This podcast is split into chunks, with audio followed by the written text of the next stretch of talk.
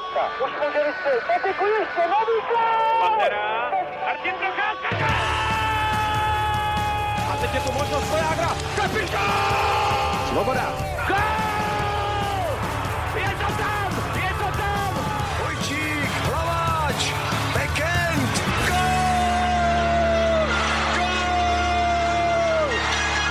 Jsme mistři světa, jsme světoví šampioni. Dobrý den. Extraliga zná všechny čtvrtfinalisty. Z 18 utkání předkola playoff skončil pouze jeden zápas vyšším než dvougólovým rozdílem. Po rychlém postupu Pardubice další týmy ale hodně nadřely. Jaké byly série v předkole a co očekávat od nadcházejících soubojů v dalším kole? V novém dílu Hokej Focus podcastu budou o těchto tématech diskutovat hokejový expert ČT Sport Milan Antoš, Dobrý den, zdravím všechny posluchače, fanoušky hokeje a pokud by byly špatné podmínky ode mě, tak se za to omlouvám, protože jsem v trošku partizánským prostředí. komentátor ČT Sport Tomáš Jílek Hezký den, já budu mít podmínky v pohodě, protože jsem ženu i děti vyhnal na víkend pryč, takže dobrý. a Petr Musil z webu ČT Sport.cz. Ahoj, já asi nebudu nic dodávat, já jsem úplně v pohodě, jako, jako vždycky. A s lehkou vyrózou od mikrofonu zdraví Tomáš Řanda.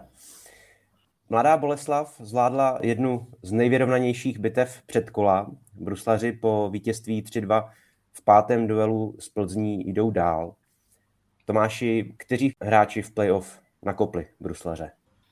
No tak když se podíváme na statistiky, tak by se mohlo zdát, že třeba Miloš Kelemen pět gólů, jako úžasný výkon na hráče, který vlastně stejný počet branek dal za celou základní část, ale ty zápasy, které já jsem viděl, tak bych nechtěl vyzdvihovat konkrétní hráče, protože ta série byla tak těsná, že šlo spíše o detaily, o momenty jednotlivé, které rozhodly tu sérii.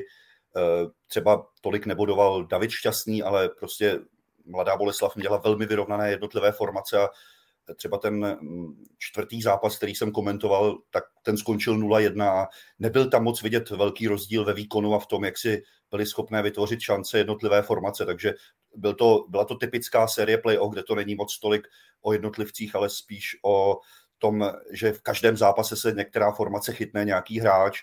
Určitě důležité bylo, že ve druhém zápase eh, i přes ztrátu 0-2 vlastně ten zápas otočili a odjížděli domů za nerozhodného stavu. Tam možná by se ta série jinak vyvíjela, eh, vyvíjela úplně jinak, ale celkově mám pocit, že eh, to byla velká bitva, no. hlavně ten čtvrtý zápas, kde byla spousta dlouhých pasáží, kdy se vlastně puk zašlapával u mantinelu, tak jako takový fáze, který se i třeba dost pro nás těžko komentujou, ale ne, nechtěl bych vyzdvihovat jako konkrétní hráče, no. byl to prostě týmový výkon a je pro mě docela zajímavý, že Plzni se vlastně už po druhý v řadě stalo, že jako tým, který šel do toho předkola z jedné z nejvyšších pozic, jako zklamala. No. Loni s Olomoucí dokonce 0-3.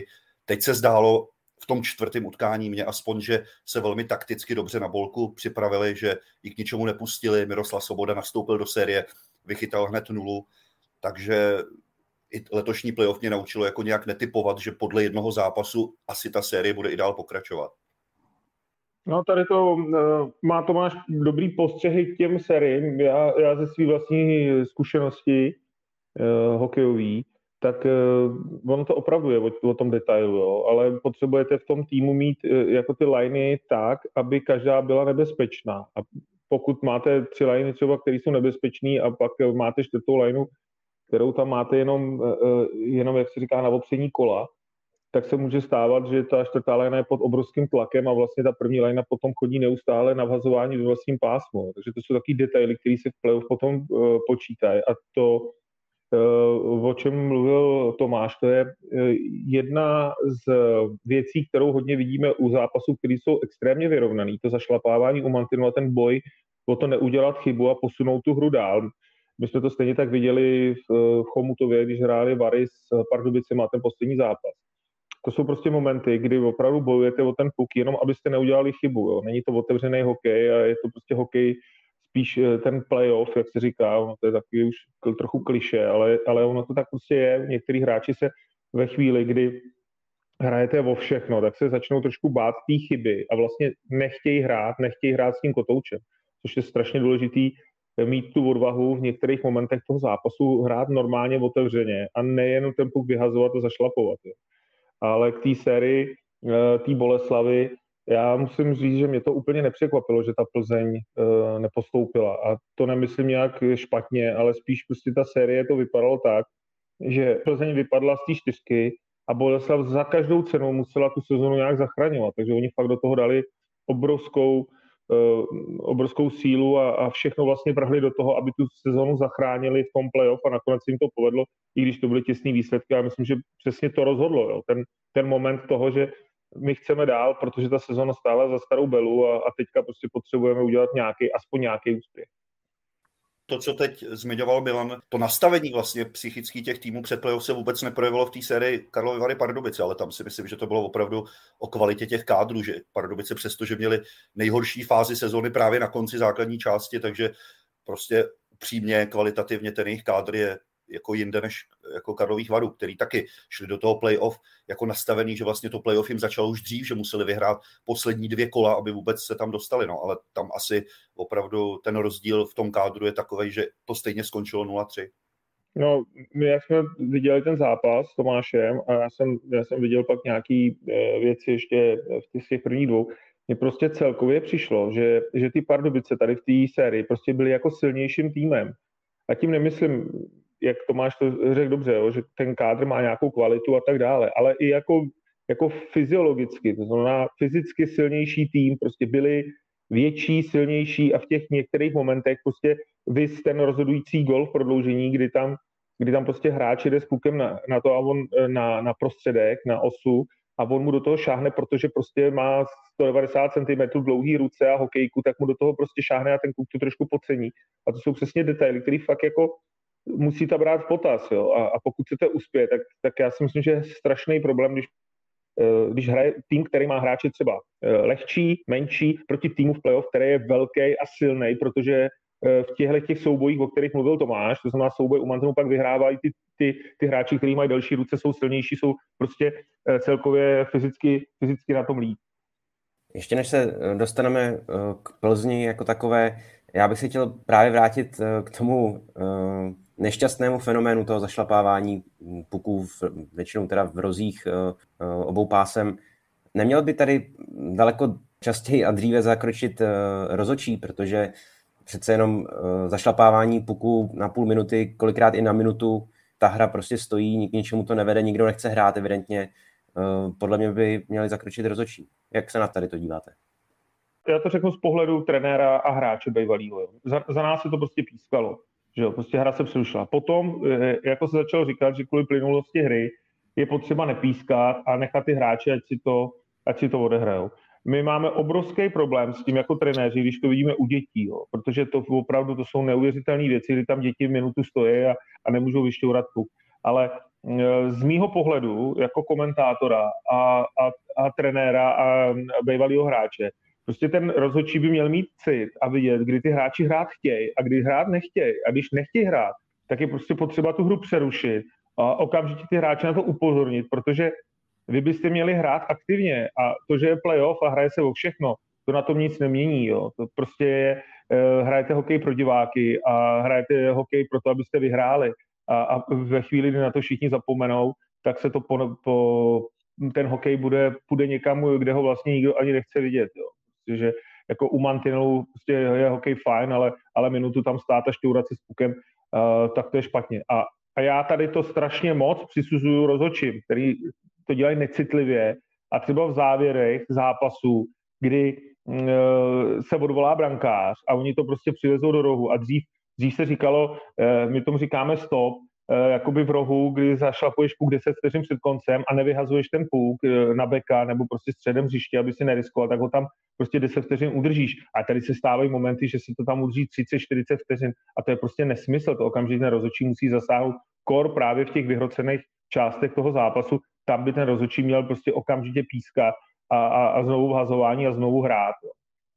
Milan to řekl víceméně všechno za mě. Uh, ano, taky souhlasím, že to je o citu toho rozhodčího, protože samozřejmě pravidlo je takový, že, že když je vidět ten puk, tak, uh, nebo když ho vidí rozhodčí, tak prostě by to měl ještě nechat, ale tím pádem to už odporuje tomu, že to není plynulost hry, jako, nebo to, aby pokračovala hra, to je naopak jako naprosto nekoukatelný a, a podporuje to právě, právě to zdržování. Já dám jenom příklad, napadla mě třeba házená v tom, že uh, mnohdy v závěru zápasu mi přijde, že rozhodčí taky potom už to řeší trošku eh, pocitově, ty útoky nechávají jako kratší jo, v závěrech těch zápasů, aby to mělo opravdu spát. A samozřejmě je tam určitý počet přihrávek, eh, než se odpíská pasivita, ale prostě už, už eh, ten útok jakoby zkracují a tak a takhle by se podle mě v některých momentech v závěrech utkání hokejových měli chovat i uh, hokejový rozhodčí, jakože nepodporovat to, že my to teď teda nějak dohrajeme v tom útočním pásmu, za, zašlápnem puk a nebude se dát na to dívat, ale naopak, aby ten zápas ještě měl nějaké grády a, a, a přerušit to. Tak to mě napadla jenom taková trošku jako paralela. Já si vzpomínám, že 10-15 let zpátky byl obrovský rozdíl, jak se tyhle situace řešily u nás v extralize a na mezinárodním jako e, poli. Tehdy u nás se to pískalo okamžitě na mezinárodní scéně, na reprezentačních turnajích se ty rozhodčí bylo vidět, snažili mnohem víc ty hráče podporovat k tomu, aby hráli, ale mně už to v některých fázích připadá jako úplně stejná věc, jako že vemu puk, vyhodím ho eh, do hlediště, anebo že ho přikryju rukavicí a vyhodím, za což za obě je eh, zdrž, trest za zdržování hry. Někdy by možná ty rozhodčí, jak říkal Milan, o té citlivosti měli se trošku i dívat, jestli některý ten hráč opravdu nechce ten puk opravdu do toho mantinelu doslova jako eh, dokopat, jestli už tohle není trošku taky zdržování hry, protože tomu zápasu v těch chvílích strašně spadne řemen a je to jako nekoukatelný a vlastně i nekomentovatelný, jo. takže eh, nevím, jaký třeba Milan na to má pohled, ale někdy pro mě je to už jako na hraně opravdu zdržování hry, který by mohlo být trestaný. Jo, souhlasím. Já tady s tím naprosto souhlasím, protože vlastně to pravidlo vzniklo na to, aby ty hráči chtěli hrát a aby věděli, že ten rozhodčí tu hru nepřeruší a oni prostě musí ten puk vytáhnout a pokračovat ve hře, tak aby to mělo spát. Jo. To byl smysl toho pravidla.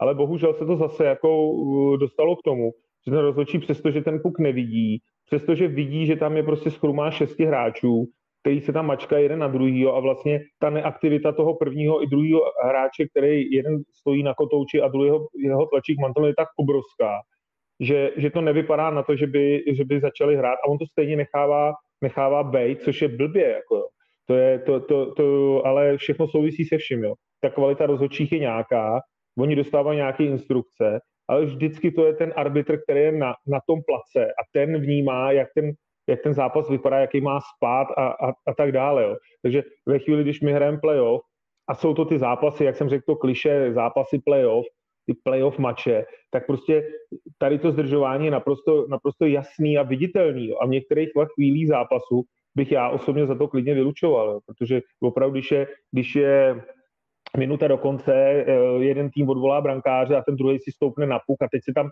na to vrhnou čtyři lidi a viditelně nechtějí hrát, viditelně to prostě chtějí tam uh, dohrávat v tom rohu, že tam, že tam budou šláp, šlapat na to, tak je jediná, jediná herní varianta, jo, že všichni ty útočící hráči odstoupějí a nechají ho hrát, což se nemůže nikdy stát, že jo? protože jinak, jinak prostě přijde 40 vteřin ztráty času a ono to uteče. Takže tady bych rozhodně jako byl proto, aby se i rozhodčí trošku zamysleli nad tím, jak tyhle situace řešit, ale nedávám tomu vůbec žádnou šanci, protože rozhodčí se nad tím nikdy nezamysle. Ty, ty udělají jenom to, co jim, co jim někdo řekne a já teďka jsem zažil opravdu strašné věci.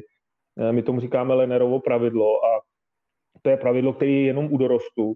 Úplně nesmyslný, já jsem to uh, řešil s panem Schindlerem, ale jenom odbočím, jo, aby nahozený puk, který je vtečovaný v, v dorostu a jde do té ochranné sítě a spadne zpátky do hry, tak se nepředuší hra. Jo.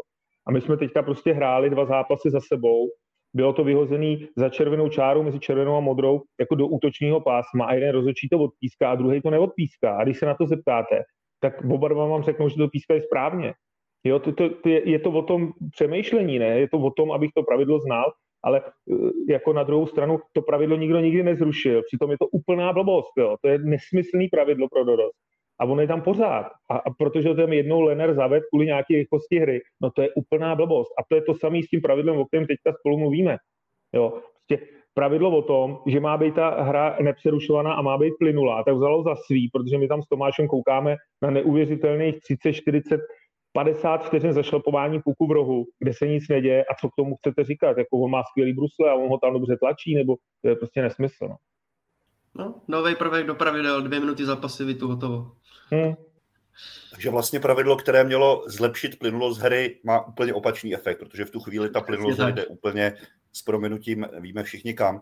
Ale když už Petr použil tu paralelu zházenou, tak mě tady v těchto situacích já si vždycky vzpomenu, proč já se třeba moc nemůžu dívat na fotbal. Já tam úplně nenávidím tu situaci, kdy tým vede, útočník sprintuje s míčem k rohovému praporku, tam si na něj stoupne, vůbec nejeví zájem, jako jít třeba k bráně a šetří čas. Jo. Já bych byl hrozně nerad, aby se tyhle praktiky jako dostaly i do toho hokeje. Byl to vlastně způsob toho, jak třeba umazat úplně minutu hry, jako ve které se vůbec nic nestane. No a to je přesně to, o, čem se tady celou dobu bavíme. Jo.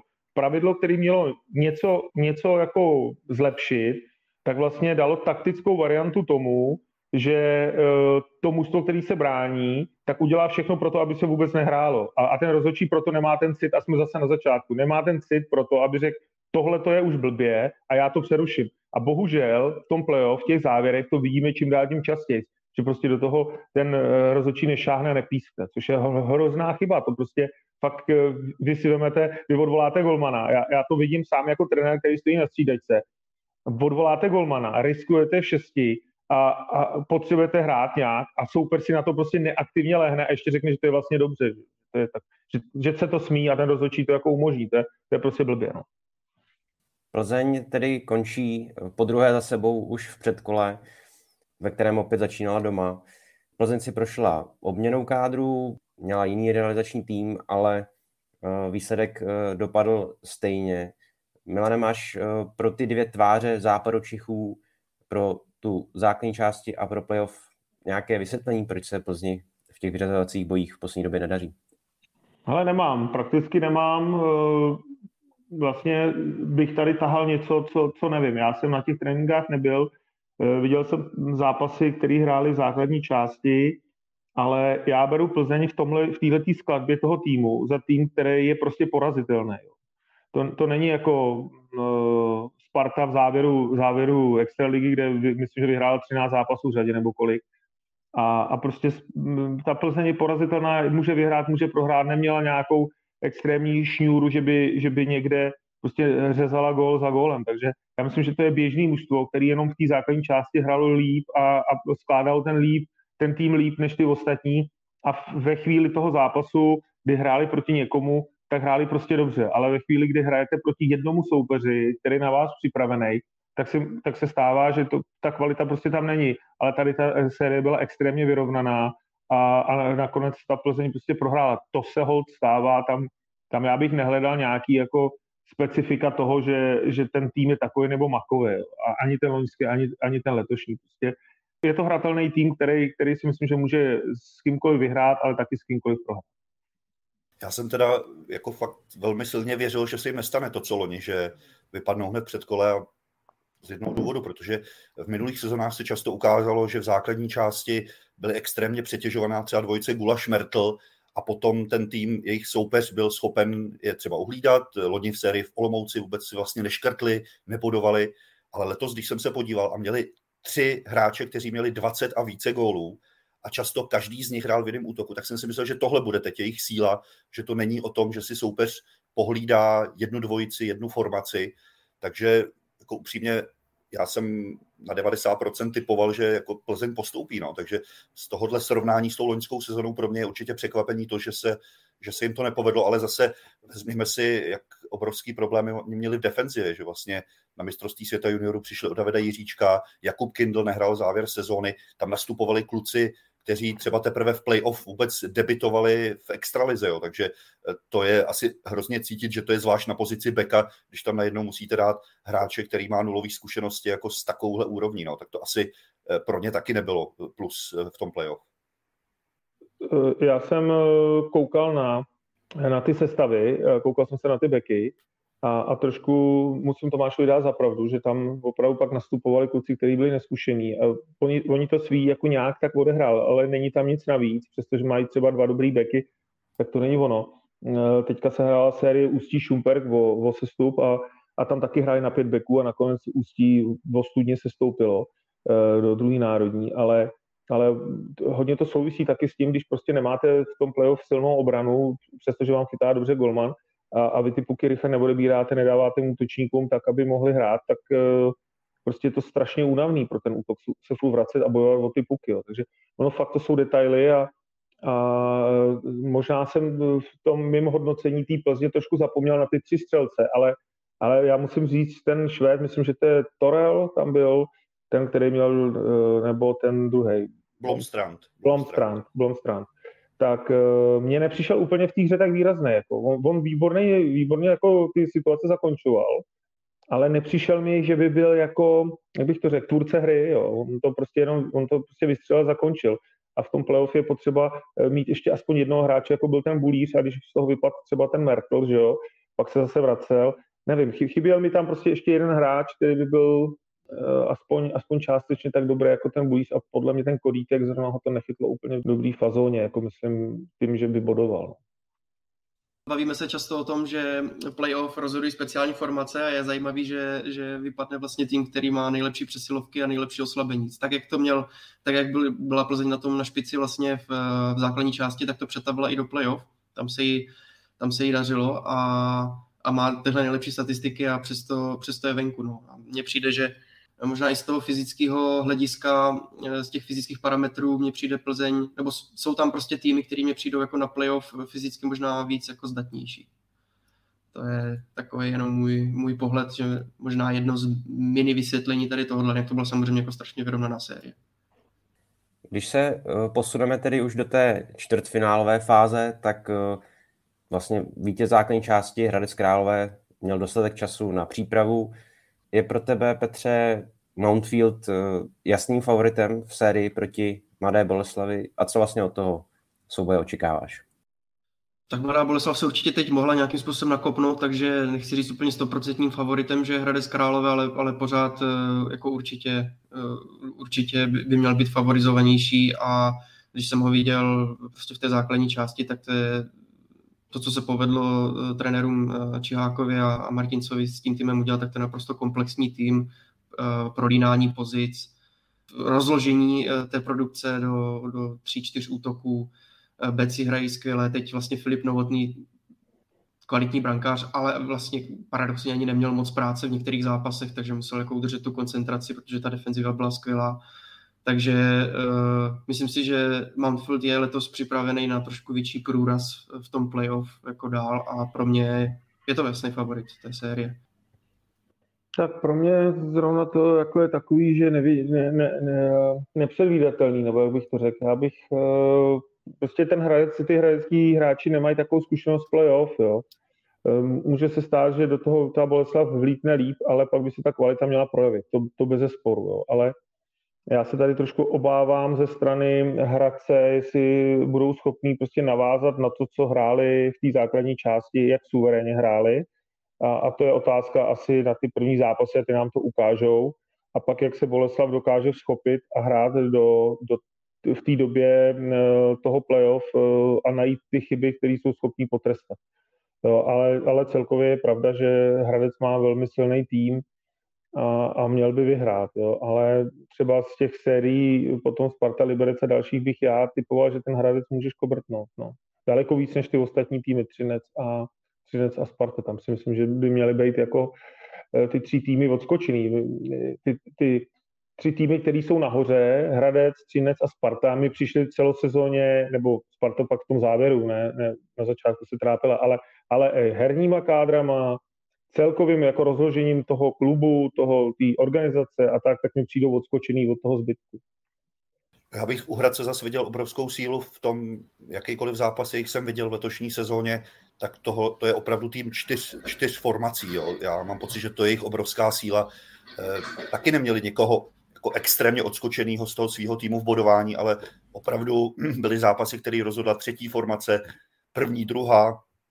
Mají tam prostě hráče, dobře poskládaný, bratři Klímové, eh, francouz Jordan Pere. Mám pocit, že v každém útoku najdete někoho, kdo byl schopen v určitém zápase eh, rozhodnout, vzít to na sebe.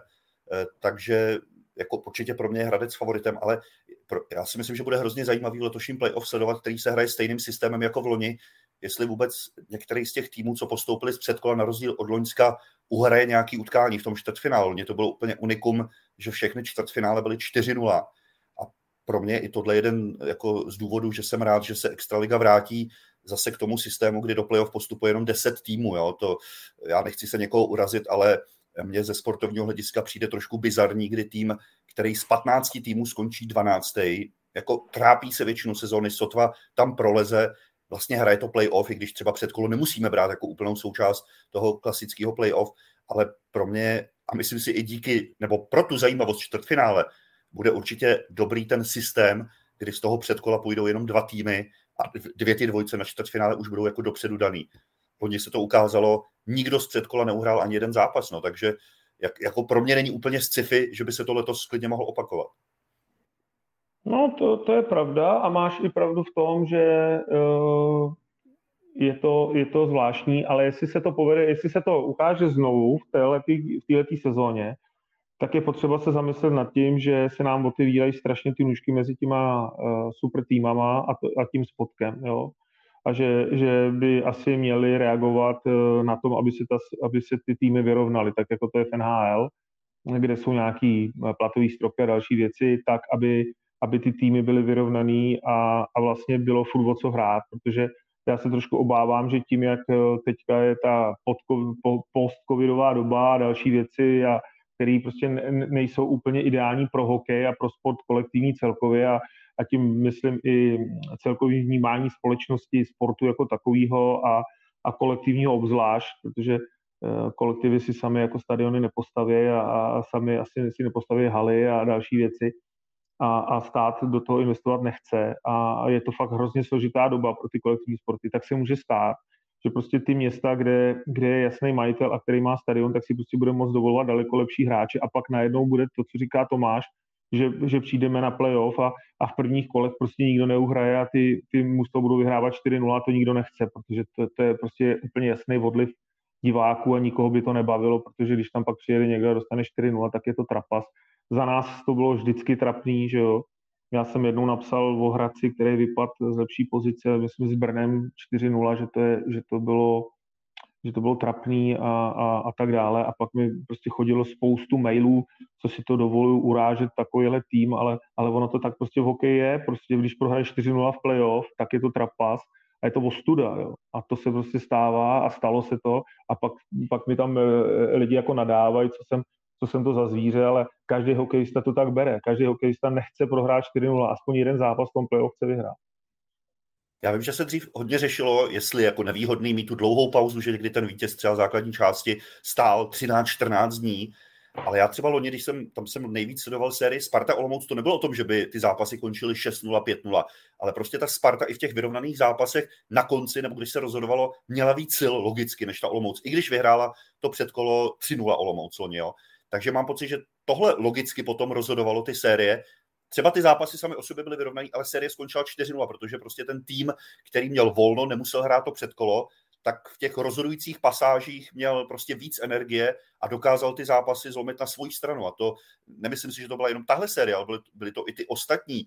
Jako, že, že, že, to nebylo o tom, že by jeden tým naprosto dominoval. Si vzpomínám, že Hradec loni v prvním zápase ved v Liberci 3-0 ztratil ten zápas a celou sérii taky 4-0. Jo? Takže já mám pocit, že tady z toho je patrný, že i když to předkolo nehrajete třeba na pět zápasů, tak se to prostě v tom čtvrtfinále proti týmu, který se v klidu 10 dní, dva týdny připravoval, prostě projeví v těch eh, rozhodujících klíčových pasážích. Ale za mě třeba scénář eh, nebo situace Pardubic je možná jako, ideální, nebo nějakým způsobem se připravili v tom playoff, když to řeknu, nechci to nějak znehodnocovat, tu sérii, ale zahráli nějaké, nějaké zápasy, byli trošku jako v tempu a, a teď zároveň jsou celkem i odpočatí, tam jenom snad a to s tom se potom dostaneme, uvidíme, jak to bude eh, s Košťálkem, jestli nepřišli třeba tohle jako klíčového beka, ale jinak eh, tohle je třeba zase pro Pardubice, si myslím, že to je celkem jako ideální scénář a proto mm, jako asi jim nejvíc věřím eh, v tom čtvrtfinále, že budou jako nejvíc konkurenceschopní že to je zase jenom takový jako mezi tou, mezi tou dobou, kdy, kdy máte volno, nebo, nebo když jdete jenom před kola hned jako do, do, do playoff, tak tam tohle byla taková jako ideální konstelace podle mě pro Pardubice. Kdybyste si tedy měli typnout, eh, jak dopadne ta čtvrtfinálová série mezi Hradcem a Mladou Boleslaví, jaký by byl váš tip? No zkusím 4-2, no. 4-2 to si myslím, že by, že by Hradec měl zvládnout, no, ale, ale taky, taky to fakt může být 4-0, no, protože jak do toho ta Boleslav vlítne a, a najednou narazí, tak do té do zdi, tak uh, se to může rozsypat během chvilky. Jo.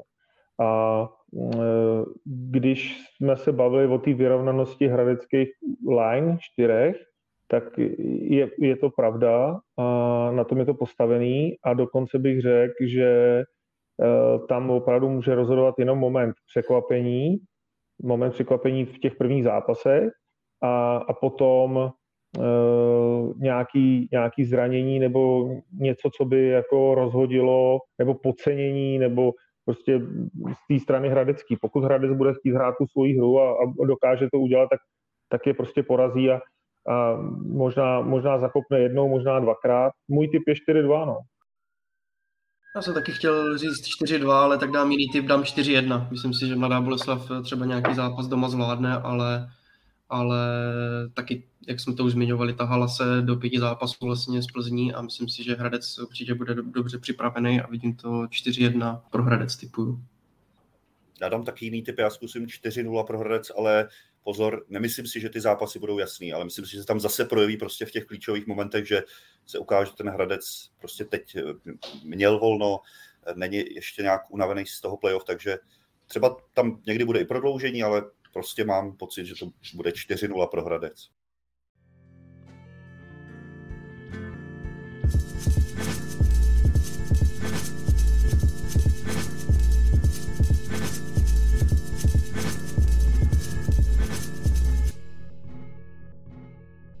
Souboj dvou ambiciozních klubů vyzněl pro Liberec. Pod ještědem Bílí tygři v pátém utkání proti Brnu nezaváhali a slavili po výsledku 6-1. Milané, podařilo se podle tebe Liberci přepnout eh, na playoff, nebo u něj pořád vidíš eh, tu relativně nevyrovnanou hru z základní části?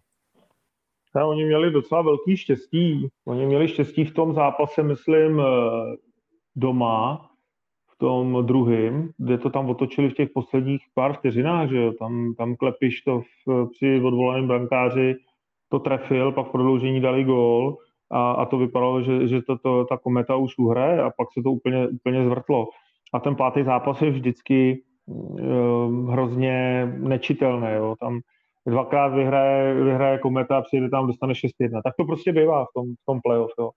A já jsem loni musím říct, eh, obdivoval Liberec a sledoval jsem ho, líbilo se mi fakt, jak, jak se snažili dostávat rychle z pásma, měli to zorganizovaný, byli, byli prostě takový jako silní, a, ale letos eh, tam nemají úplně ty beky tak jako dobrý, bych řekl. A jakmile narazí na někoho opravdu silného, tak budou muset změnit nějak tu taktiku, budou muset víc bojovat. No, já si nemyslím, že, že Sparta prohraje tu sérii. Jo ale, ale Liberec by je potrápit mohl, ale jak silně, to se uvidí, až prostě ta série začne. Ty predikce, který, nebo ty předpovědi, které já mám, tak jsem sám zvědavý, jak, jak Liberec se k tomu postaví, jo, jakou zvolí taktiku, jestli bude, jestli bude hrát se Spartou chtít otevřeně eh, ten hokej hrát, nebo, nebo prostě bude hrát vyloženě Zanděura, jo, kdy bude vytahovat puky a, a, a bude čekat na nějaký přesilový hry a další věci. Ono to, tam je těch variant strašně moc ale kvalitativně vidím tu Spartu jako výš, než je ten Liberec a bude hodně záležet na tom, jak eh, třeba tu hru rozbourá ten Jelínek s klapkou, eh, který tam vypadá jako velmi silný, jo, eh, že já použiju takové jako hokej, ať se na mě diváci všichni nezlobí, ale jak, je, jak, jak dokážou tu Spartu nasrat. Jako, jak oni prostě je dokážou jako uh, píchnout do žeber a, a vzít uh, přes palici, aby, aby oni jako se začali věnovat něčemu jinému a ne hokej. A pokud to zvládnou, ta rozhodějí tu Spartu, tak, tak pak mají velkou šanci. Ale pokud to nezvládnou, tak ta kvalita té Sparty je prostě v tu chvíli střelecky a, a, a hokejově je, je větší. No. A že těch hráčů tam je, eh, už se vlastně zmiňoval, ale už té před sérii s Brnem se ukázali takhle jako trošku provokatéři nebo takový důrazní hráči, právě třeba ten Šír, Klapka má neskutečný parametry, takže eh, já se na tu sérii hodně těším, protože si myslím, že Liberec bude hodně kousat, eh, pak se možná dostaneme k těm typům, ale když bych jenom upozornil na jednoho jednotlivce. Liberec vlastně tu sérii zvládl, přitom čtyři zápasy se musel obejít bez Tomáše Filipiho a mně přijde, že jestli někdo držel tak nějak, že bych to tak jako řekl, držel nad vodou v základní části Liberec, tak to byl Tomáš Filipy, nebo jako já se přiznám, že jsem jako jeho fanoušek v tom, mě se líbí prostě jakým stylem hraje, jak drží, jak drží puk, je, je aktivní i v zakončení. A teď v tom pátém zápase jasně byl tam taky nějaký prvek toho, že i kometu postihla trochu jako viróza a tak dále, ale ten, ten výkon Liberce byl jednoznačně a hodně k tomu přispěl i Filipy. Měl, měl dvě asistence, pět střel, ale prostě bylo vidět, že s ním ta hra Liberce zase se ještě posunula a Uh, hodně se těším na to, co, co předvede i proti Spartě. Já vím, že to není jako o jednom hráčovi, to je jasný. Ale celou tu sezónu eh, vynikal i v různých statistikách takových těch jako detailnějších, jakože on bral ten puk a zavážel ho do útočného pásma. Byl prostě, to byl ten hráč, který jako řídí tu hru a byl na puku. A s ním podle mě Liberec může být uh, ještě silnější a takový to jako když to řeknu, by to podhoubí těch hráčů jako Šíry, Rychlovský a tak se už prostě vytvořilo v té sérii s Brnem takže jako mně přijde, že Liberec je celkem by měl být nakoupnutý a vyladěný a může to být hodně zajímavá série. Je teda upřímně Liberec ani v tom předkole nepřesvědčil. Mám pocit, že tak trošku pokračoval v té základní části. No. To, já mám pocit, že ten tým se zase tak zásadně nezměnil, ale ten jeho projev je jako dost výrazně odlišný oproti Loňsku. Jim se třeba loni taky stalo v semifinále se Spartou, že vedli 3 na zápasy a nakonec to zachránil až v sedmém utkání ale mám pocit, že třeba to, co se jim teď stalo ve čtvrtém zápase v Brně, kdy ještě v 52. minutě vedli 2-0, tak to moc jako neukazuje, neukazuje na to, že ten tým je jako v pohodě, nebo že já z mého pohledu nemám pocit, že tu Spartu potrápí zdaleka tolik, jako loni kdy ji vyřadili. A mám pocit, že se prostě nedaří pořád ten Liberec jako vrátit na tu vlnu, vlnu, kde byli, kde byli v loni. No. Když ten tým, jako když se podíváte na jména, opravdu to není zas nějaký zásadní rozdíl oproti tomu Loňsku, ale zároveň když se vrátím k tomu čtvrtému zápasu v Brně, tak pro mě největší rozdíl logicky letošního playoff oproti tomu loňskému je prostě atmosféra, ve které se hraje. A spousta hráčů o tom loni mluvila i třeba trenérů. V loni se vám tak často nestávalo, že byste doma prohrávali a ten zápas otočili. Prostě to je ten obrovský efekt té atmosféry, zvlášť playoff, kde vás ty diváci jako vyblázní a spousta lidí říkala, že na kometě už zažili hodně, ale prostě to, co se jim tam povedlo v tom čtvrtém utkání, to otočit, to bylo prostě peklo. Já jsem strašně rád, že tenhle prvek jako vstupuje zase letos do toho playoff, že prostě ty diváci opravdu jsou tím šestým hráčem v tom, kdy ten domácí tým dokážou jako pořádně jako vyšílet a vyblbnout v závěru, že snad uvidíme spoustu takových jako zajímavých zvratů v těch zápasech. No pro mě to je jednoznačně jako moment zatím letošního playoff, prostě jsou diváci zpátky. Jako asi nejenom pro mě to loňský playoff bylo jako asi nejsmutnější, co jsem kdy, kdy sledoval a pak to pokračovalo i na mistrovství světa. Pro mě z mýho pohledu sport bez diváků jako ztrácí svůj smysl. To jako by kapela nastoupila na pódium a hrála před prázdným jako hledištěm, tak taky asi nepředvede úplně jako famózní výkon. Jo. Takže já jsem jako za tohle hrozně rád, že se to vrátilo do normálu z pohledu toho, co k tomu playoff patří. No. Že někdy je ta atmosféra třeba až trošku jako eh, drsná, ale mám pocit, že to pak ty zápasy dělá zajímavější. Eh, nevím jak Milan, ale já velmi marně vzpomínám z loňského playoff na zápas, který by mi fakt utkvěl v paměti, který by měl grády, který by se dal srovnat s tím, co jsme sledovali dřív, kdy byly plný stadiony. To prostě jsou spojené nádoby a bez toho jako to playoff bylo o jeden, možná dva levely nižší loni. No já jsem teda fanoušek Vlasty Buriana, uh, protože Petr je Filipiho, tak já jsem zase Vlasty Buriana, takže uh, každý máme nějakého fanouška. A Tomáš má pravdu v tom, že prostě my jsme, my jsme prostě úplně zapomněli, jak vypadá playoff s divákama, jo? jak vypadá hokej s divákama. Jo?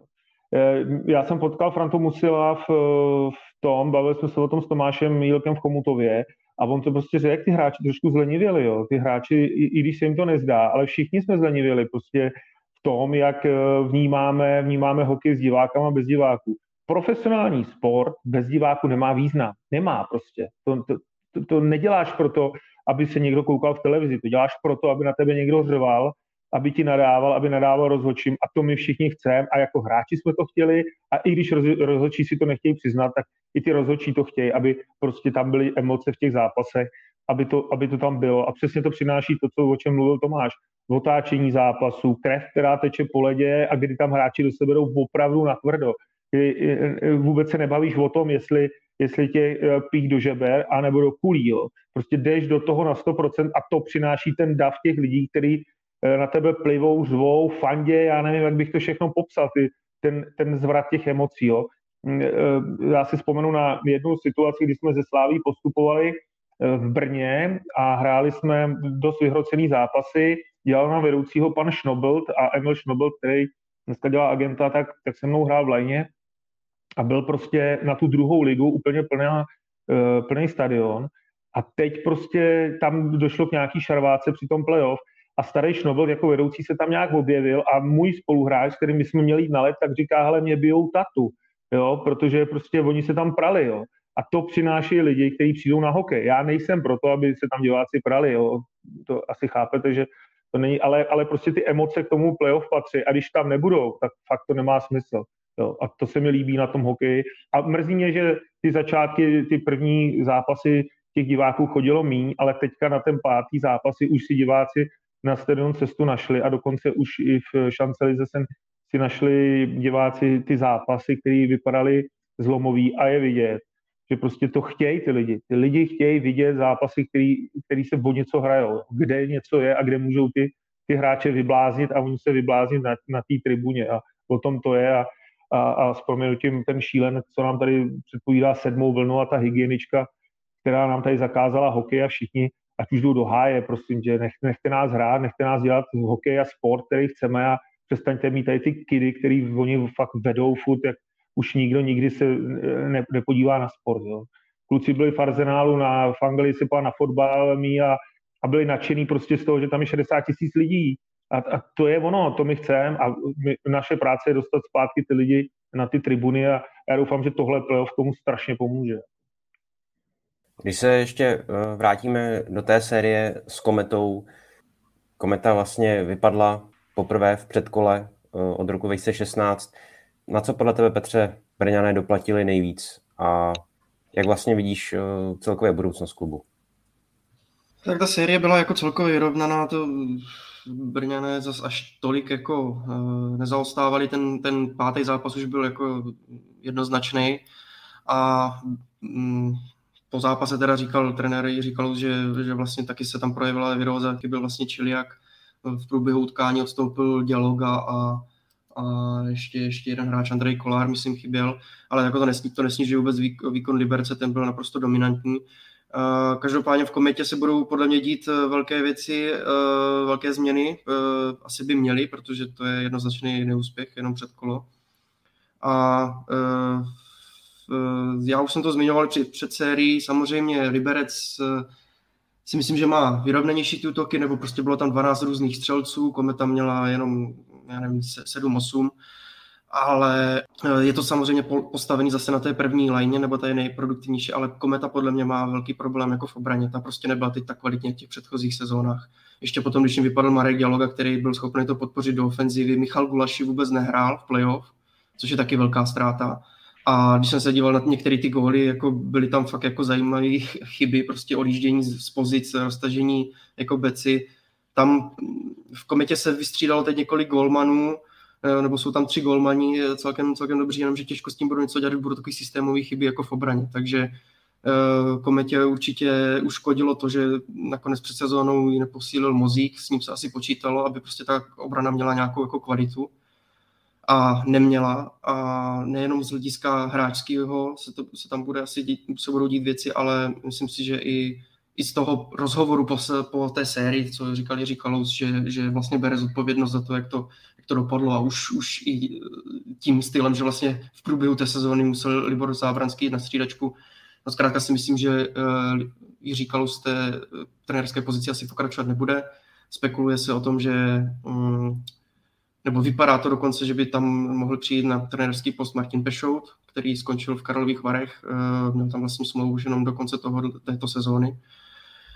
A uh, myslím si, že je to nutné, protože Libor Zábranský teď bude mít jako plno jiných uh, povinností, že bude dokončovat, bude dokončuje se stavba haly, uh, reprezentace, teď bude, teď bude objíždět z reprezentací, už prostě na té střížce nemůže být a uh, za mě uh, je to logický krok z toho pohledu, že Martin Pešout to prostředí zná a konečně bude moct vytvořit nějakou strukturu nebo nějaký, jak jsem mluvil o tom podhoubí těch hráčů, to znamená ta třetí, čtvrtá line z nějakých mladších hráčů, konečně tomu dát nějaký nějaký smysl, protože teď tam byli hráči, nevím, zase, zase tam byli hráči jako Jeniš dočekal, Ostříže, kteří už jednou tou kometou prošli, pak se, tak se tam vraceli a ten herní přínos prostě nebyl, nebyl ideální v té třetí, čtvrté formaci a přišlo mi to strašně nesourodý ze strany komety. Jako tam, tam si přijít zásadní, zásadní změny a docela jsem zvědavý, jestli Martin Pešot se to opravdu potvrdí, ale dávalo by mi to teď jako naprostý smysl. Já jsem chtěl jenom říct, že jsem měl pocit z komety celou sezonu strašná nevyrovnanost. Byli schopní jako zahrát velmi dobrý zápas a, a zápas na to, jako se na ně nedalo dívat. Komentoval jsem třeba i domácí zápas s Litvínovem jako naprosto nepovedený v závěru základní části. Eh, navíc se říkalo, že Peter Müller nebyl úplně jako spokojený v závěru sezóny, asi se jim rozpadne ta první lajna, nevypadá to, že by tam měl pokračovat, takže asi to bude takový jako start nový kapitoly úplně, eh, kdy ten tým jako bude muset na to nějak zareagovat. Eh, já jsem třeba z začátku sezóny měl pocit, že mnohem výraznější prostor dostane Luboš Horký, ale pak taky najednou měl dva měsíce, se úplně zaseknul během přelomu roku, nedal gol opravdu přes dva měsíce, jestli to jako není opravdu na tom dát už těmhle mladším hráčům jako zásadnější roli, protože vždycky se pak jako nejvíc spekulovalo o tom, proč eh, Jirka Kalous roztrhnul tu první formaci. Jo, je to takový ten tým, kde to vypadá, že už se, že už se pět let jako furt spolíhají všichni jenom na to jednu trojku. No. Tam si myslím, že je to tým zralý, jako bych řekl, téměř na určitou jako rekonstrukci velmi výraznou a jako i tu vizi do budoucna, jako na jaký hráče chtějí sázet a jakým stylem chtějí hrát, takže eh, jako, jak řekl už Petr, eh, ta obrana jako opravdu nefungovala. Já jsem viděl hned první zápas jejich v sezóně eh, ve Varech, jo, vedli 3-2, ztráceli zápasy, měli nej, jedny z nejhorších třetích třetin vůbec v extralize, jo, takže jako celkově podle mě velmi nepovedená sezóna, jako komplexně komety. Jo, byli hrozný, no. To je naprostá pravda. Byli šílený a mně to přijde, že se furt vracejí v takovém kruhu zpátky k tomu, že by chtěli, aby, aby hráli, jako když měli ty dva tituly a aby to hráli ty samý lidi. A, a znovu tam stál na střídece Libor Zábranský a ono to furt jako fungovalo a to prostě fungovat nemůže, jo, protože ta, ta doba se posunula, posunuli se ty hráči, jsou starší, jiný a, a neustálý zkoušení hráčů, kteří už tam byli a ono se to pořád nedaří a není tam ta odvaha těm hráčům říct, hele, prostě vy už na to nemáte, nebo vy uh, jste se neprosadili a, a je potřeba hledat nový, nový hráče a nový typ toho týmu. A podle mě proto budou taky, nebo budou chtít brát toho Pešouta, který v Karlových Varech s těma klukama víc trénoval, uh, je přesvědčený, že to je jako cesta, jak postavit tým a zkvalitnit ho, to znamená daleko víc tréninkových hodin, a, ale a, a tím i lepší hráči nějaký, aby tam byli, uvidíme, jak to nakonec jako ta kometa zvládne, ale myslím si, že ta cesta toho věčného návratu Libora Zábranského jako záchranáře na střídačku a, a cesta jedné liney, kde hraje Holík, Zaťovič a Miller, už prostě skončila a je potřeba se, se podívat jinam a jinak a, a ten eh, neustále se opakující kruh prostě rozseknout a říct dost a jdeme jinou cestou. Tomáši, eh, poučí se tedy podle tebe v tom čtvrtfinále Sparta z těch uh, loňských zkušeností z playoff uh, proti Liberci a jaký je tvůj uh, tip na výsledek? Mám pocit, že jako Sparta neměla tu sezonu rozhodně vyrovnanou, ale mělo to pro ně alespoň tu pozitivnější trajektorii, to znamená šílený podzim, dlouhá krize, ale potom výborný závěr základní části. Myslím si, že nakonec si i docela jako pro sebe pozitivně vyřešili tu problematiku brankáře, že, že asi by nebylo dobrý, kdyby to stejně jako v loni bylo na dvojici Machovský Salák. Já mám pocit, že to úplně jako nefungovalo a to, že Aleksandr Salák odešel v tom týmu, jako udělalo zase trošku jasno. Mají tam navíc jako velmi zkušenýho Julia Hudáčka ještě jako zálohu, takže já si dovolím jako rovnou tvrdit, že pro mě jako maximum tahle série bude 4-1 pro Spartu, pokud ne ještě rychleji. Souhlasím, já taky mám tenhle typ úplně stejně a, a asi nemá smysl to dál uh, víc uh, rozvádět, protože tady to je je, to je pravda, pomohlo tomu všechno a závěr prostě Sparta měla uh, výborný a, a vchází do playoff jako silný tým, který, který může jít hodně vysoko. No a já jako fanoušek Filipiho teda, já si myslím, že Liberec bude kousat té sérii a jako si nemyslím, že to bude jednoznačný. Takže třeba pro Spartu 4-3. Jako opravdu si myslím, že Liberec to teď muselo nakopnout a a i když ty zápasy byly vyrovnaný s Kometou, tak já jsem tam trochu poznával jako už ten playoff Liberec a uh, věřím mu, že to, že to, že to nejenom, nebude tak jako jednoznačně. Za mě určitě ne.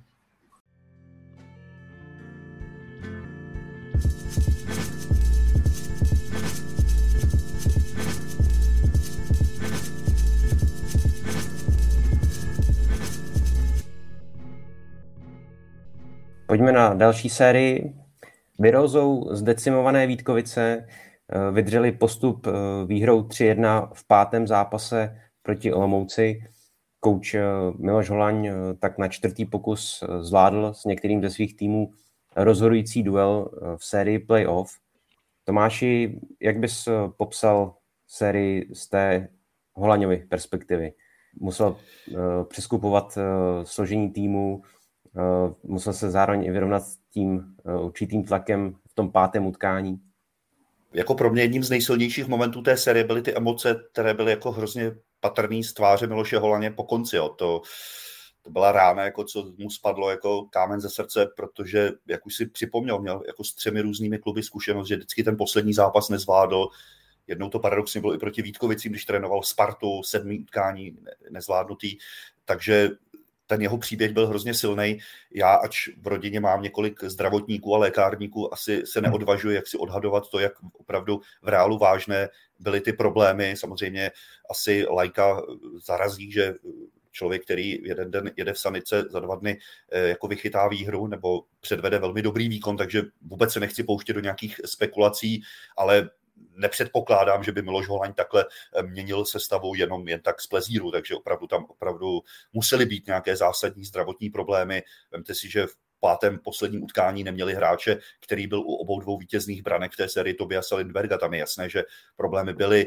Roman Šimíček dokonce naznačil, že už byl na spadnutí návrat Roberce Bukarce, který je dlouho eh, zraněný, ale prostě po prvním tréninku dostal zase horečky, rozklepal se a taky ho ta viroza sklátila, takže jako vůbec nechci spochybňovat to, že opravdu se museli poprat s velkými problémy. A mě to zase naučilo i po těch letech, eh, člověk si toho stále jako eh, stále neodpustí, když už ten hokej nějakou dobu sleduje, takový ty urychlený soudy, jo, takže po prvních dvou zápasech, jo, tak teď Vítkovice zdecimovaný jdou do Olomouce, tam dostanou dvakrát šišku a je po sérii. Prostě v playoff nikdy nic nemůžete dopředu odhadovat.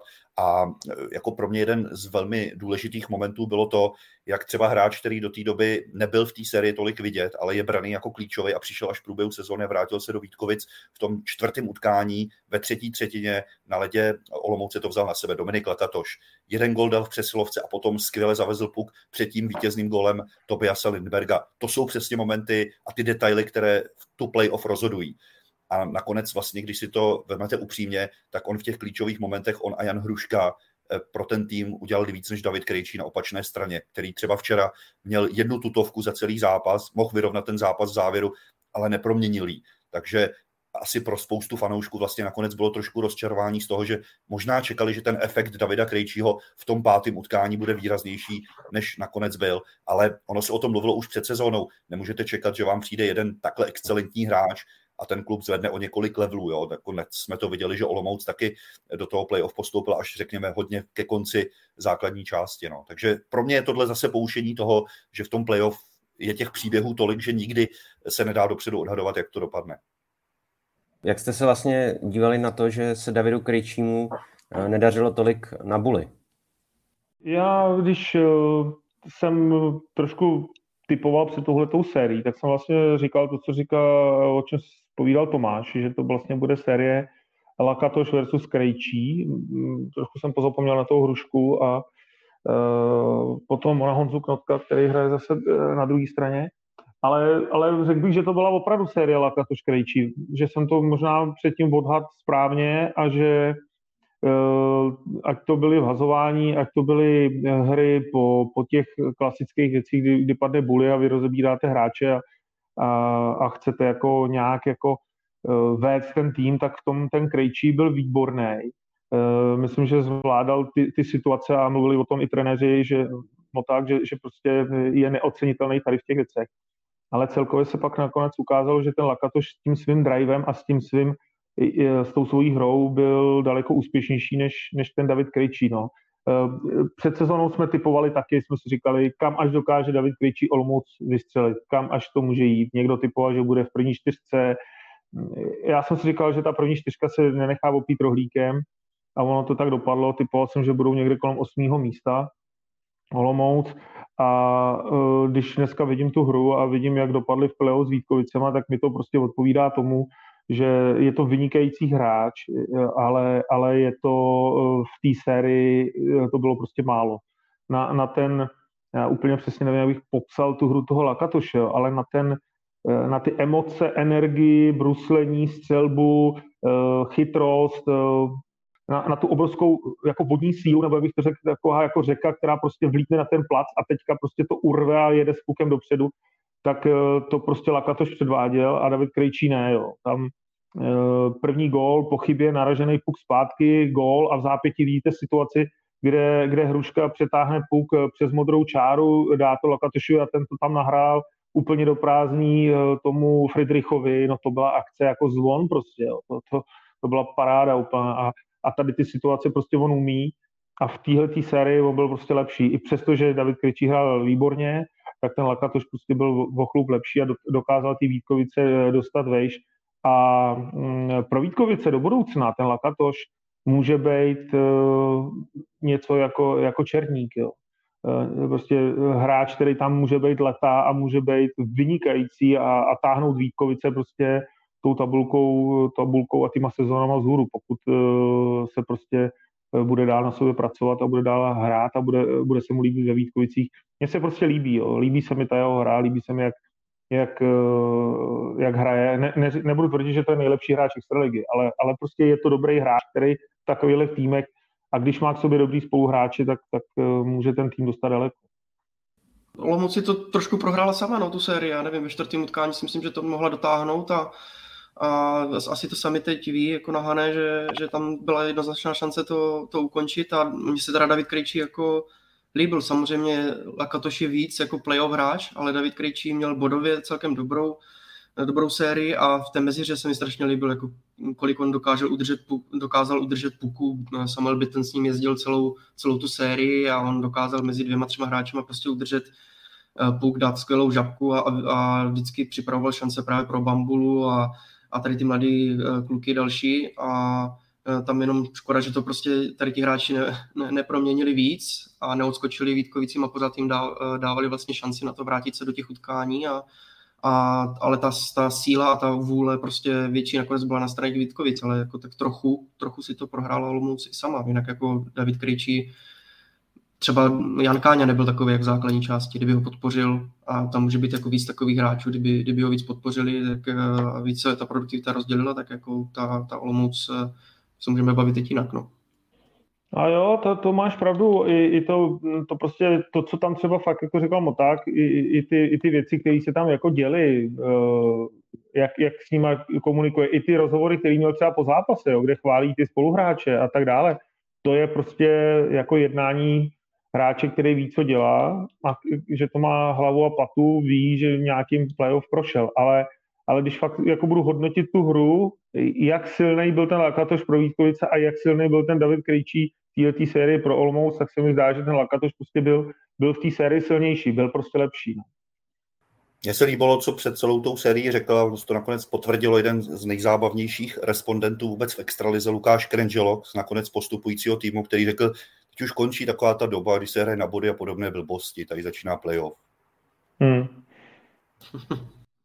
U Hanáků tak eh, nastává dost eh, možná dvojí smutné loučení Otazník visí nad budoucností Davida Krejčího a téměř jistě končí trenér Zdeněk Moták.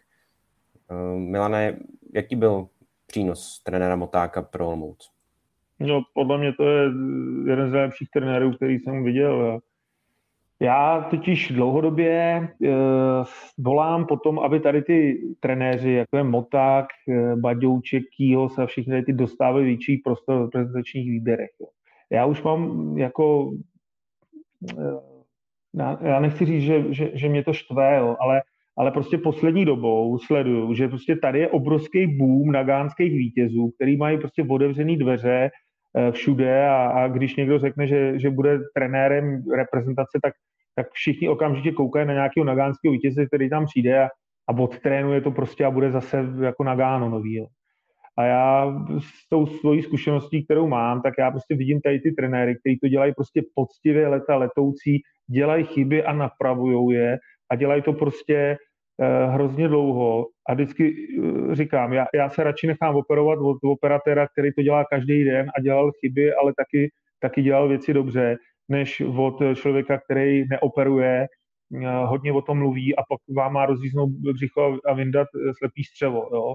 Takže já vidím tady to, třeba toho Motáka a další jako opravdu super trenéry, který, který tomu klubu něco přinesli a který tam prostě prošli tím, tím eh, klubem a se vším, co k tomu patří. To znamená, eh, s klubem, který nemá moc peněz, který staví nový kádr, který eh, byl v problémech takových nebo makových, jo. ale prostě on se z toho dokázal dostat, dokázal vydržet a trénoval a trénoval a trénoval a byl úspěšný a nebyl úspěšný, takže pro mě to je fakt trenér, který, který je dobrý, který Olomouci strašně pomohl, který s Tomajkem dokázal a, a na začátku, myslím, že tam byl do Pita, nebo kdo tam byl, dokázal tu Olomouc z, z nějakého druhologiového standardu dostat do extraligy, udržovat ho tam a hrát celkem hokej, který, uh, přestože ten tým vypadá jako, že je starý, tak uh, hrát hokej, který uh, byl úspěšný pro Olomouc. Jo. Tam nejsou žádný velký pády, propady.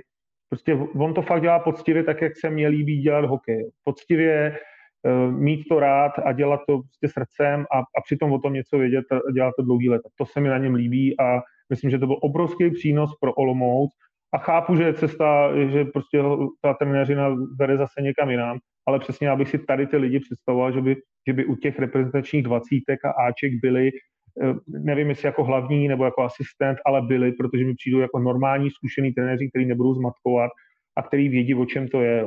Já už fakt jako, eh, když tam pak vidím, že tam jdou trenéři, kteří vůbec netrénují, jsou lidi, kteří vůbec nikdy netrénovali a oni jsou v reprezentaci a dělají, dělají jako asistenta, tak já vůbec nechápu, kam to jako, proč to děláme, jako, kam nás to vede, jako, co, to, co to je. Takže já bych byl pro, aby, aby tady ty lidi dostávali daleko víc prostoru, protože si myslím, že to jsou zkušený trenéři, kteří o tom něco vědí. Já myslím, že jaký je Zdeněk Moták trenér, se teď hodně ukáže, jestli se potvrdí to, o čem se spekuluje, tedy že on vlastně z klubu skromnějšího, který občas s nadsázkou byl nazýván takovým odkladištěm hráčů, kteří odešli z jiných klubů, vlastně najednou začne trénovat klub eh, s úplně jiným rozpočtem, mnohem hvězdnější sestavou. Tam, jak uspěje a bude muset asi taky trošku změnit eh, svůj styl práce, tak to ukáže vlastně jeho kvality, no. protože třeba jeden z trenérů, které Milan zmiňoval Vladimír Kýho z minulosti v Třinci neuspěl. No. Takže myslím, že to bude hodně zajímavý, protože pro něj to bude jako obrovská změna eh, v systému a organizaci, pro kterou bude pracovat. On je unikát v českém prostředí, nejenom skvělý trenér, ale i nejzábavnější trenér. A já se na něj těším v Třinci. Jako jednoznačně ty tiskovky a to, to, to je prostě poslouchat eh, jeho, zaprvé kultivovaně se vyjadřuje a vtipně. To nemá žádný jiný trenér v extralize. Pro mě jedním z vrcholů celé té série byl moment, kdy Zdeněk Moták oproti všem svým zvyklostem po jednom z verdiktů rozhodčích se postavil do dvířek vlastně otevřených eh, na střídačce a velmi jako zásadně gestikuloval směrem k rozhodčím, tak to jako bych, bych chtěl jako velmi důrazně zaarchivovat, protože se to stává jednou maximálně dvakrát za deset let. Když jsme tady u Třince, tak eh, Tomáši, jak odhaduješ eh, vývoj té čtvrtfinálové série toho ocelářského derby a potažmo výsledek No, tak já už jsem tady jednou řekl, že jsem typoval, že Vítkovice při těch problémech přijedou do Olomouce, prohrají dvakrát a bude po sérii, takže bych se nerad jako tady pouštěl do podobných spekulací. Samozřejmě všechno tomu nasvědčuje i to, že na rozdíl od jiných týmů, které museli hrát na těch pět zápasů, mají vlastně jenom dneska volno a zítra jim hned to čtvrtfinále začíná. Ale možná ještě důležitější bude to, jak se naladí Třinec na ten začátek playoff po delší pauze. A navíc po závěru základní části, kdy z posledních čtyř kol jenom dvakrát vyhráli a to bylo jednou na nájezdy, jednou v prodloužení. Takže oni vlastně tu nejhorší eh, pasáž v sezóně měli opravdu až v závěru, dokonce dvakrát v řadě nedali gol, to je pro ně naprosté unikum, takže pro mě bude hodně zásadní, jak opravdu se Václavu Varaďovi podaří ten tým naladit, eh, dobře připravit a nastartovat po té pauze opravdu na to, že teď to začíná. Takže jako nebyl by pro mě úplný šok, kdyby třeba eh, Třinec klopítl v tom prvním zápase, kdyby ještě Vítkovice v nějakém driveu i přes ty problémy z toho postupu eh, třeba vyhráli první utkání, ale jinak pak bych to viděl maximálně 4-1, teda tu sérii pro oceláře. No, to jsme si říkali třeba i trochu v předchozím podcastu u Pardubic, že neměli dobrý uh, závěr základní části a nakonec to zvládli s Varama výborně. Já si myslím, že Třinec vlastně i v těch mistrovských sezónách nikdy nevyhrál prezidentský pohár. Uh, ta, ta forma základní části nevím, jestli bude hrát nějakou roli. Já si myslím, že Třinec bude 100% připravený a Vítkovice nejenom z toho pohledu, že ty měli zdravotní problémy, ale, ale obecně i ta kvalita obou kádrů, tak já typuju uh, Třinec, že to zvládne jako v pohodě a když teda si říkal 4 tak já říkám 4-0 pro Třinec. Hmm. Ale tak já si myslím, že ten Třinec s tou zkušeností, kterou má dva roky po sobě, tak by měl být ten, který bude stát ve finále. No. Tak já jako typu do finále Třinec. Pro zkušenost, pro všechno, co tam mají, ten tým furt není starý a, a pořád mají jako dobrý beky, dobrý golmany, prostě je to fakt kvalitní tým.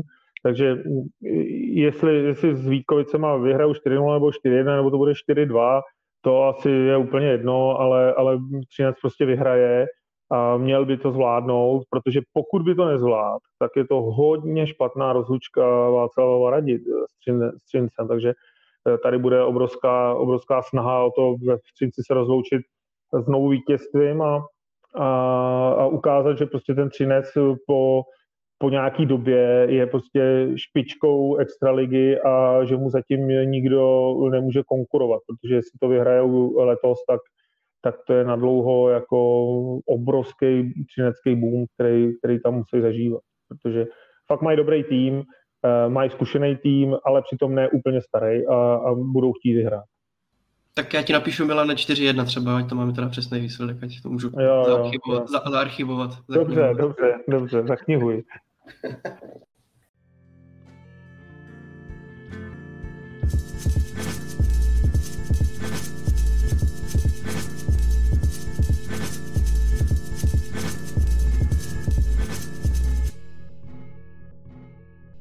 Jak už eh, padlo na začátku, tak eh, nejrychlejší série předkola na tři zápasy byla ta mezi Pardubicemi a Karolími Vary. Petře, překvapila tě nakonec eh, vlastně ta jednoznačná, nebo ten jednoznačný průběh uh, série a co rozhodlo pro Dynamo? Ani mě to nějak eh, extra nepřekvapilo, protože Pardubice prostě se na to, na to předkolo naladili v každém tom utkání, byli nebo tak nechci říct, že úplně v každém utkání, v každé fázi byli lepší, to, to třetí utkání Vary odehráli jako velice dobře, ale ale eh, prostě kvalita kádru se, se potvrdila a hlavně Pardubicima, což je zajímavý, tak jako zatím nezahráli úplně eh, ti stěžení útočníci. Kousal, myslím, že se neprosadil gólově. Kamara měl, myslím, jednu přihrávku až v tom třetím utkání, ale tahle je teda ta třetí lajna, Anděl, Kofr a Rohlík. A to je vlastně přesně potřebný pro playoff, no, že, že prostě i třetí, čtvrtá lajna dokáže ty, ty zápasy jako rozhodovat, no a, a Vary jako úplně takový ten, jak jsme se o tom bavili, jako playoff hokej nebo playoff tým ještě, ještě úplně nejsou a, a Pardubice udělali všechno dobře v tom, v těch domácích zápasech, že vždycky na ty vary nastoupili a, a v těch prvních eh, třetinách byli jako dominantní a, a jako nakonec jednoznačná série. Uh, Lukeš eh, zachytal podle mě jako standardně nebo jako dobře, ale ale Frodl, Frodl se mi líbil ještě o něco víc, Lukáš občas nějaký puky jako vyrážel a tam právě na ty dorážky byl Poulíček nebo ta třetí lajna uh, Pardubic, takže jedno, jako víceméně zápasy nebyly úplně jednoznačný, ale, ale jak už o tom mluvil Milan, prostě je to série 3-0, takže jako jednoznačná série to nakonec je.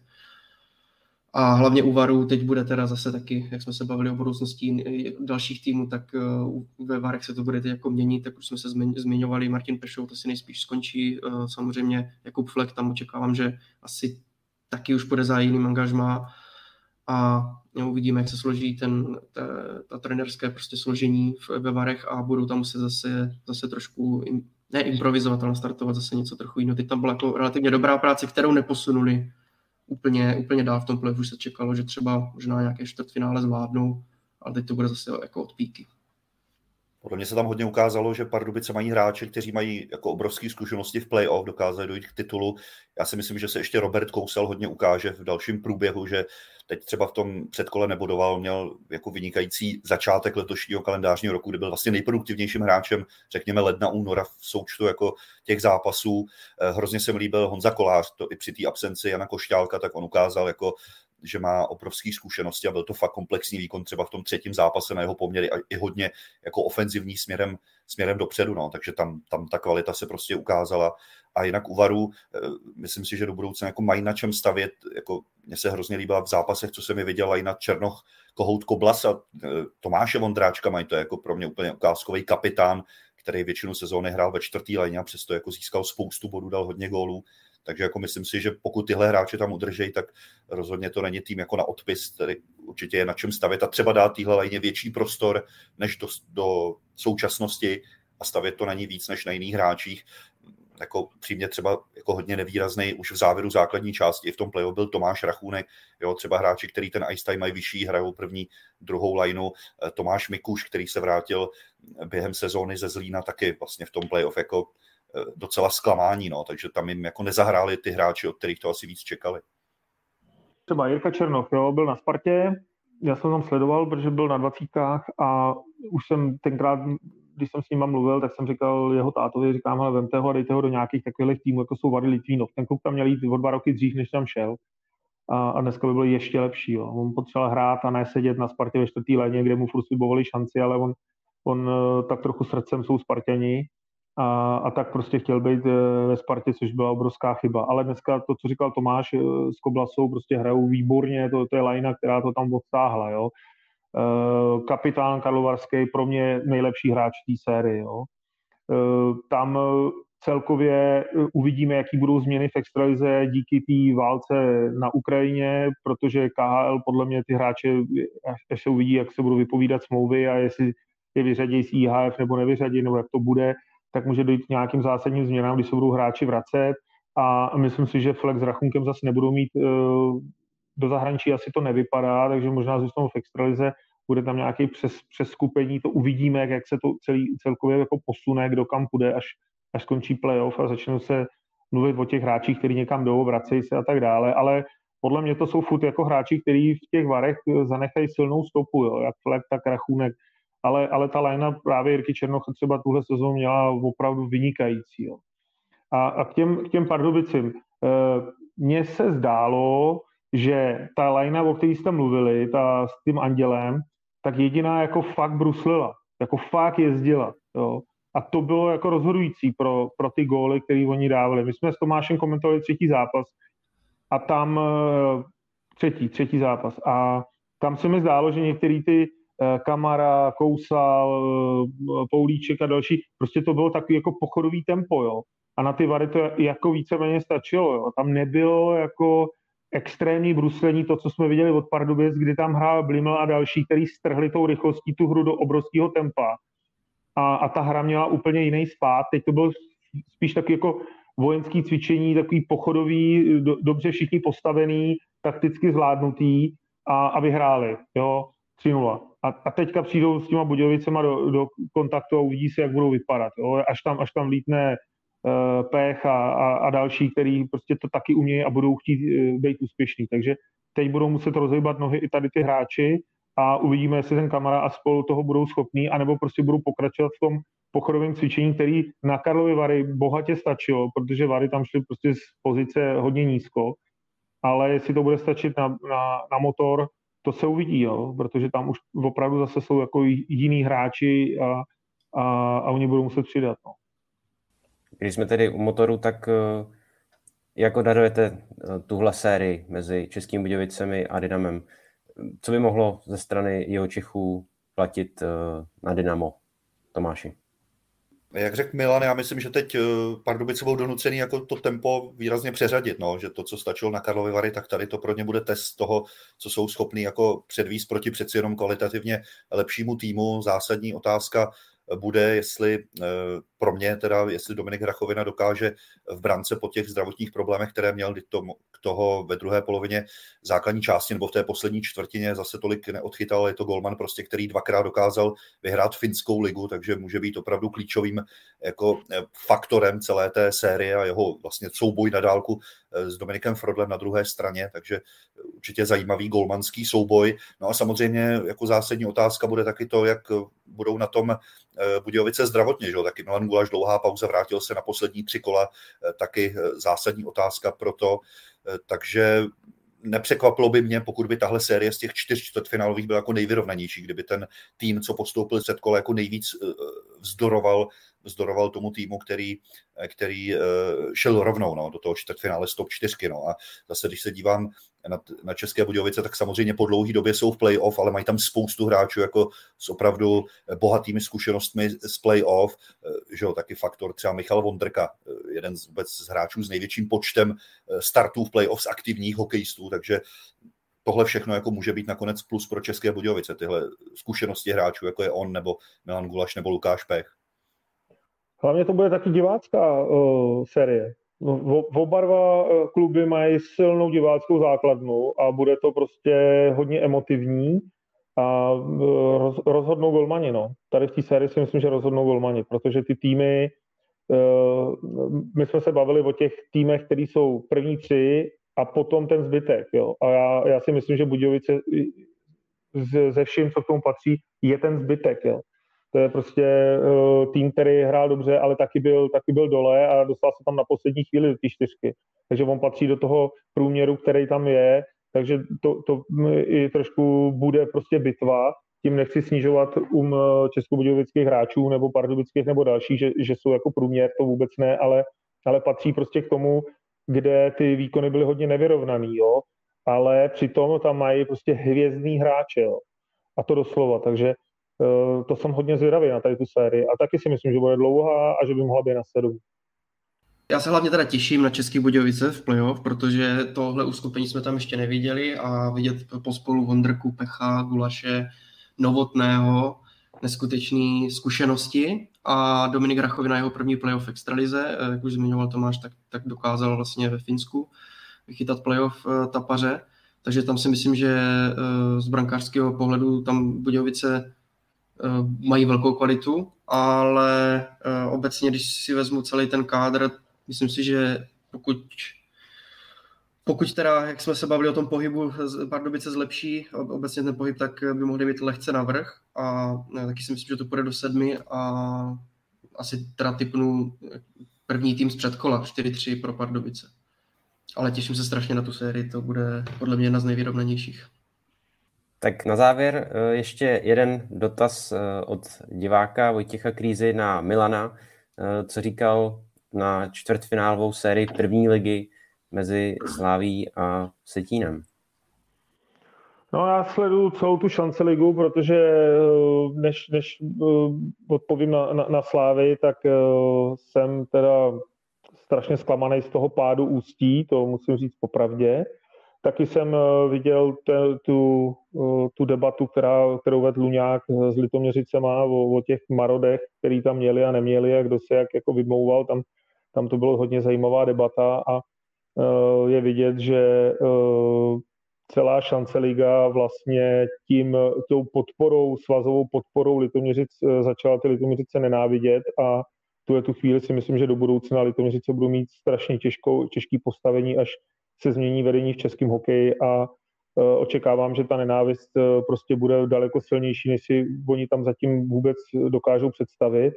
Takže to, to, to je těm, co, co já jsem jako vnímal v šancelize, viděl jsem ten pád Třebíček, která v začátku, no v té první půlce byla e, neuvěřitelná a potom prostě vlastně se úplně rozpadla.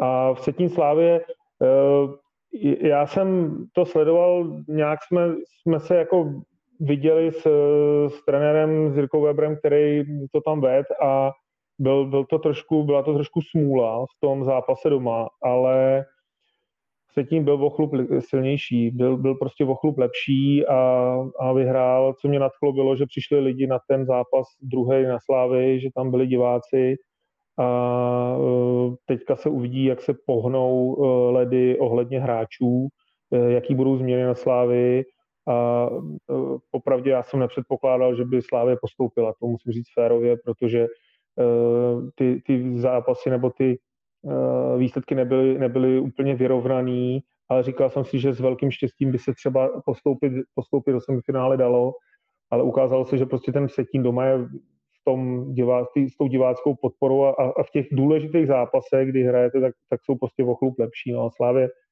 musí dál pracovat, no. musí se to zlepšit, musí, se tam, musí tam dojít k nějakým, nějakým změnám v A týmu a uvidí se, jak zásadní budou a, a jestli to bude přínos, ale já, já si hlavně myslím, že je strašná chyba, že tam nechodí lidi. No. Že, že prostě Slávě má tak strašně v té základní části malou návštěvnost, eh, že ty kluky to tolik nehecuje k těm výkonům, aby byly lepší a lepší. Jo. A je to extrém, když vidíme fotbal a pak extrém, když vidíme hokej. A já, protože jsem Pražák a, a, a miluju derby Sparta Slávě, protože všechny ostatní derby jsou jenom jako derby, to není vůbec, jako, pokud si budeme hrát na derby, tak Sparta Slávy je prostě fotbalový derby, je fotbalový derby a všichni to tak vnímají v celé Praze. A mrzí mě, že není hokejový derby, takže já bych si do budoucna přál, kdyby Slávě někdy znovu postoupila do extraligy a, a, a znovu jsem mohl jít na to derby a, a, a fandit a, a, a pak se o tom v hospodě bavit a, a trošku se štengrovat s těma kámošima, který fandí tomu druhému klubu. No. Takže, ale, ale jako doufám, že se to do budoucna zlepší a, a že prostě ty lidi začnou chodit na hokej a, a budou chodit i na tu slávy.